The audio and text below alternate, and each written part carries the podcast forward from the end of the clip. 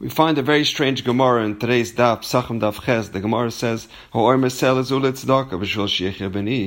One says, I'm donating this coin to tzedakah, so as a result of this tzedakah, my, in that schus, my son shall live. Or if someone says, ben olam haba, someone says, I will give money to tzedakah, so that I shall have a chelik in olam haba, says the Gemara, Harei zet.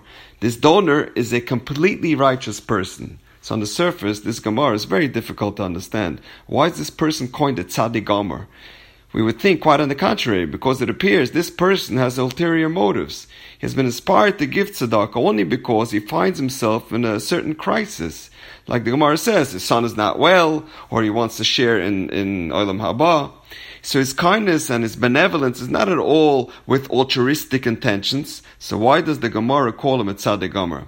Let's even say if giving to charity while having an agenda is still considered a virtuous act, then the Gemara should have made a disclaimer and said, even though it appears that this tzedakah comes with strings attached, because he obviously has ulterior motives, nevertheless, this deed is still a noble act. But here, the Gemara goes to great lengths to bestow upon him the title of Tzaddik Gomer. So how do we understand this Gemara?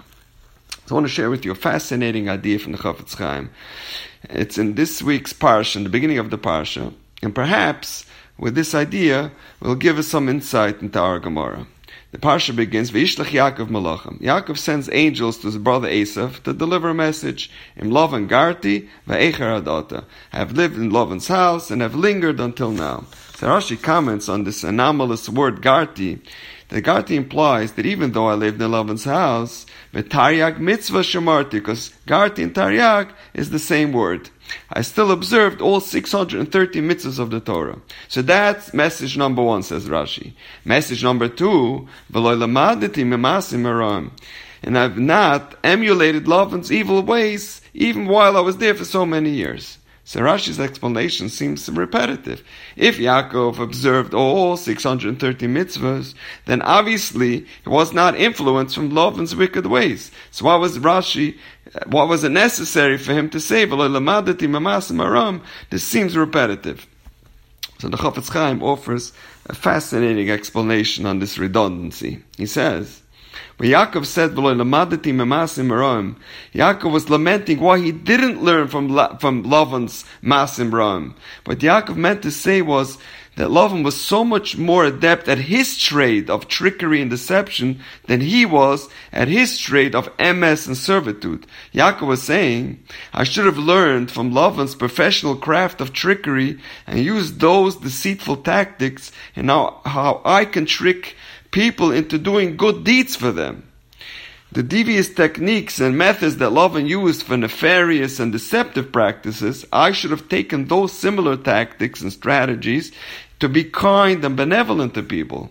So what Yaakov was in essence saying was, although the Taryag mitzvah shemarti, I observed all the Taryag mitzvahs, however I regret, so with this idea from the Chafetz Chaim, we can now understand our Gemara in today's daf. We asked, why is this person that gives tzedakah so his son will live considered a tzaddik gomer? So according to Chafetz Chaim, understanding in Rashi, this is how we should read the Gemara. Hoimer, if someone goes over to a needy person and says, Sell b'shul so this person wants to preserve the respect and the dignity of this impoverished person. So he approaches this poor person and tells him, Please do me a favor. My son is not well. Please take this donation, beni, so that it will be a schus for my son that he will live. So in essence, in the mind of the ani, this person that is making the request is not the giver here. He's not giving him a donation. Quite on the contrary, he's ostensibly a taker. By the virtue of the fact that the ani is granting him his wish and taking the, the donation from him, so that he, he can have the benefit that his son will live the poor person feels that he's doing the wealthy person the biggest favor by taking his donation. So in essence, he turned the tables on him. The ani now feels like he's the giver and the wealthy person is the taker. So here we have an example of using deception in an altruistic way. So now we understand why the Gemara prefaces by saying, "O Oimer sell tzedakah," not Hanoisen sell tzedakah. O Oimer, the Gemara emphasizes the word Oimer. He just says it. He's just saying, "I'm giving you tzedakah so that my, my son will live." But in truth, it could very well be that he doesn't even have a son, or his son is alive and well. So he's using trickery in order to preserve the dignity of this poor person and who otherwise might have not not have taken the tzedakah, he would be too ashamed to take the tzedakah from him. Says the Gemara, if he does it in such a manner, then he's considered tzaddik gomer, a completely righteous tzaddik. And this is how we have to use Lavan's deceitful tactics to enhance our avodas Hashem. And now we know. Have a wonderful day.